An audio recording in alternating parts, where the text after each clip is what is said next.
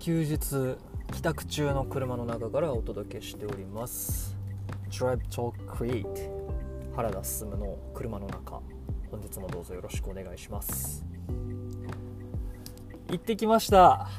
キャンプ。えー、っとですね滋賀のあのー、なんだっけ。大津よりもさらに北の方のねえー、っと平平っていうエリア。近江舞子のちょっと手前手前っていうかちょっと南くらいのところなんですけども。はい行ってきました。あのー、まあ昨日の、あのー、エピソードではねちょっとやばいかもっていう話であの最初行く時に管理人さんに連絡したらちょっと雪がやばくて道が塞がってるから塞がってるかもって言われたんですよ。だからちょっと無理かもしれんよみたいな。だからもし来るんやったらもう自己責任でって言われて。であマジっすか？と。まあちょっと正直めっちゃ悩んだんですけど結構晴れてたんですよその時。でまあねあの雪も溶けるかもしれんしっていうことは一応おっしゃられてたんで。だからまあ あの管理人のねおっさんの口ぶりやと来たら別に泊まってもいいけどみたいな感じのことやったんでちょっとまあありやなと思って。でまあちょっと運運試しもあり行ってみたらなんとかキャンプ場にたどり着くことができまして。あの初めてね実はソロキャンプソロキャンプ1人でやるキャンプはね初めてだったんですけど初めてのソロキャンプがまさかのめちゃめちゃ雪積もってる場所で、はい、あの無事に無事にというか、まあ、やってきました。でもう着いたら本当に、まあ、雪積もってたんですよ。で輪立ちがあったんでなんとか車でキャンプ場までは行けたんですけどキャンプ場の中入ってからがもう車がほぼ動けなくなっちゃって一回その管理人のおじさんが来は外出てきはってうわほんまに来たんかみたいな感じになってで勇敢やねみたいななんか 言われて。いや俺ちょっと怒られるかなと思ったんですよ。あのあかんって言ったのにみたいな。じゃあなんか逆になんかあの気合入っとんなくらいの感じでなんかもう最初から印象が良くて。でじゃああのキャンプ場案内するから車でちょっとあの上までついてきてって言われて。で、まあ、車でバーッと登っていったんですけれども途中で見事にはまってしまいまして動かなくなっちゃって。ほんでもうこれ以上上に車で行くの無理やなってなってじゃあもう車そこ止めときって言われて。でまああのねそこで一応降りてでキャンプ場パート見せてもらって時にあのまあなんかどんなとこがいいって言われて、まあ、もうその日ってほんまに結構がっつり雪積もってたんであのその日来ようと思ってた人がみんなキャンセルになったらしいんですよ。で実質僕が客1人だけやってだからもう好きなところでいいよっていう感じで。で、まあ、僕実は今回あのテントも持って行ってたんですけどハンモックでデビューしたいなと思いまして。でハンモック持ってたんですよね。ハンモックとタープだけでちょっと寝るっていうのをやろうかなと思ってたんで。で、まあ、ハンモックとタープ貼れるとこがいいですって言ったらここが多分それやったらベストやでって言われて、まあ、言われたサイトがもう本当にね最高でしたね。いやーちょっとね我ながらなかなか良かったんじゃないかなっていうくらいあの、まあうまいことも晴れましたしいやうまいこと晴れたというかまあその何ていうの？ちゃんと形になった？いやその変なねんかトラブルとかもなく一応綺麗にタープもあの、ハンモックも晴れたしで焚き火もなんとか普通に起こせてでもう雪の中のねキャンプっていうので もう奥さんからはねあの心配の連絡がすごい来てていやほんま大丈夫なみたいなさ低体温症とかで死なんといてやとかクマとか出てけえへんのとかもちろん奥さん心配性なんであれなんですけどいやもう全然何も心配するようなこともなくあのー、本当にあったかかったしでタープとテントもね思ってたよりしっかり晴れた。でそのおかげでそのちゃんとねあれハンモックってすごいですね。あの結構冬キャンの寒い要因の一つが地熱っていうか下から来る何ていうの？寒さなんですよ。でまあ、テントで寝る時とかってもう下にマットを引いてとかその断熱材っていうのかな？あのなんかあの銀色のねマットあのよくホームセンターとかで売ってるああいうのを引いてその上に寝たりとかするんですけどまあなんかハンモックの場合ってその地面に直接触れてないからあの、まあ要はその地面の冷たさみたいなの影響を受けることはないんですけどただ風が吹くんでなんでハンモック下からの風が来たらねやっぱ寒いじゃないですか。であの、その下からの風を防ぐためにタープで要は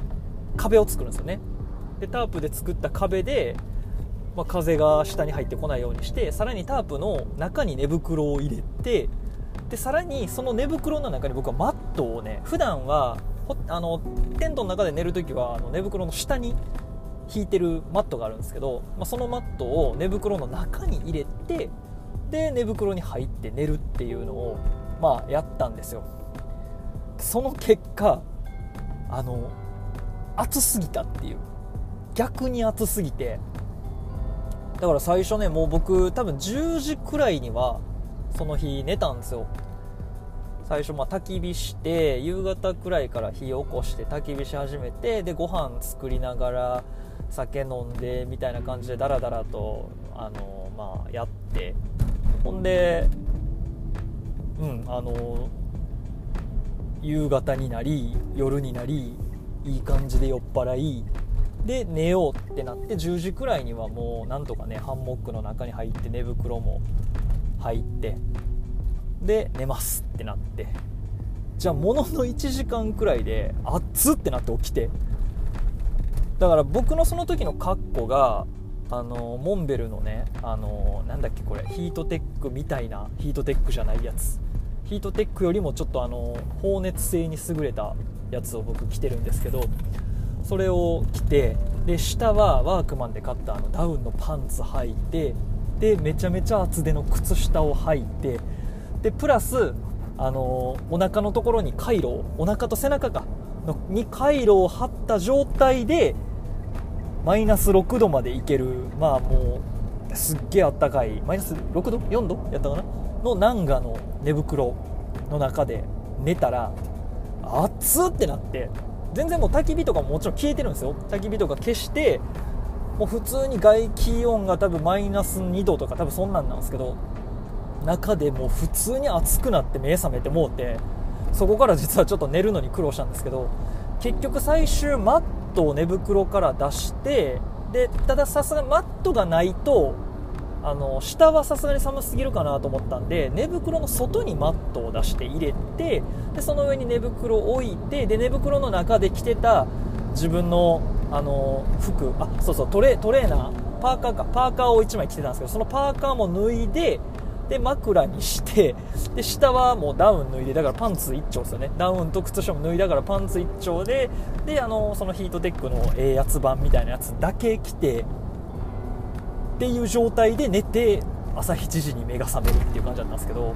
それくらいね全然あったかかったしすごく快適でした。ちょっと、まあ、反省点があるとすればハンモックの張り方でちょっとそのくの字っていうんかな？にはなっちゃったんですよ。なんで最終あの足の方がなんか上に上がって体が沈んでみたいな感じで頭よりも足が多分最終上になるような状態になってたんかな？みたいな感じで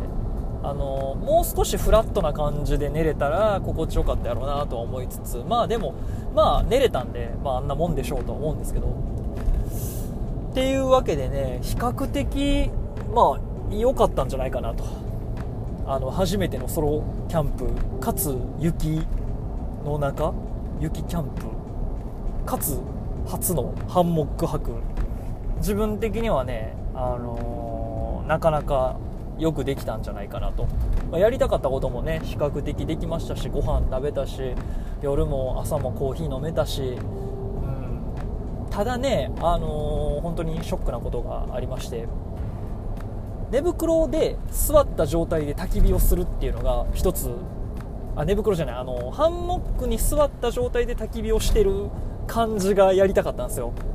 なんでか。で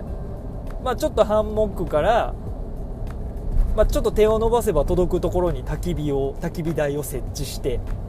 でその上にかぶさるような感じでタープを、まあ、半分焚き火を半分くらいかぶるような感じかな。でタープを張ってみたいな感じでやってたんですけどやっぱ焚き火ってあれですねあのパチってなった時に飛んでくる火の粉ねあれがねいや一応分かってたんですよ。分かってたんだけれども ハンモックと寝袋に穴が開いてしまいました。まあまあまあまあまあキャンプやってたらこういうこともあるわいなと。ただまああのねハンモックも下ろしたてやし、まあ、寝袋は割とねええやつなんでねちょっとあれなんですけどまあでもガムテープを貼って懲りずにまたやろうかなと思います。まあくれぐれも皆さんあの焚き火をするときは燃えやすいものは近くに置かないようにだけ僕が言うのもあれですけどね。はい。気をつけてください。そんな感じでただのキャンプのあの楽しかったっていう話でした。また次回お願いします。それじゃあまた。